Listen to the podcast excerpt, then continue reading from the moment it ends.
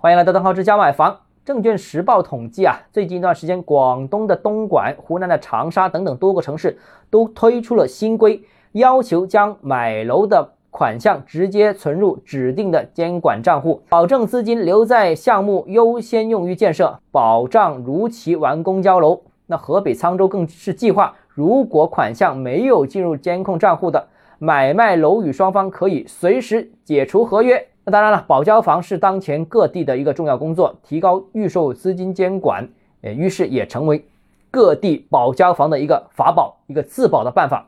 那按规定啊，预售资金啊进入监管账户，呃，根据工程不同节点留存不同比例，这个是一个惯常的做法。那去年底恒大暴雷的时候呢，曾经也出现过各地要求留存资金在监控账户的比例增加的情况。那结果是什么呢？结果是导致了项目好像这个资金相对充裕了，但是房企总部由于不能挪用这些部分的资金啊，按比例其实是合规的啊，最终因为资金这个不足而导致房企总部出现大量的债务违约的问题。这个是去年底和今年初的情况了。经过了多方协调，这个问题其实是有所缓解的。所以今年上半年的二季度啊，我们看到暴雷的情况有所减少。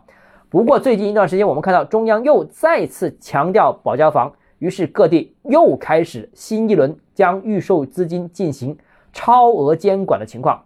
好了，问题来了，是否老问题又要走老路？是否又会得到老结果？我觉得还是需要进一步观察。好了，今天节目到这里啊。如果你个人购房有其他疑问想跟我交流的话，欢迎私信我或者添加我个人微信，账号是教买房六个字拼音首字母小写就是微信号 d h e z j m f。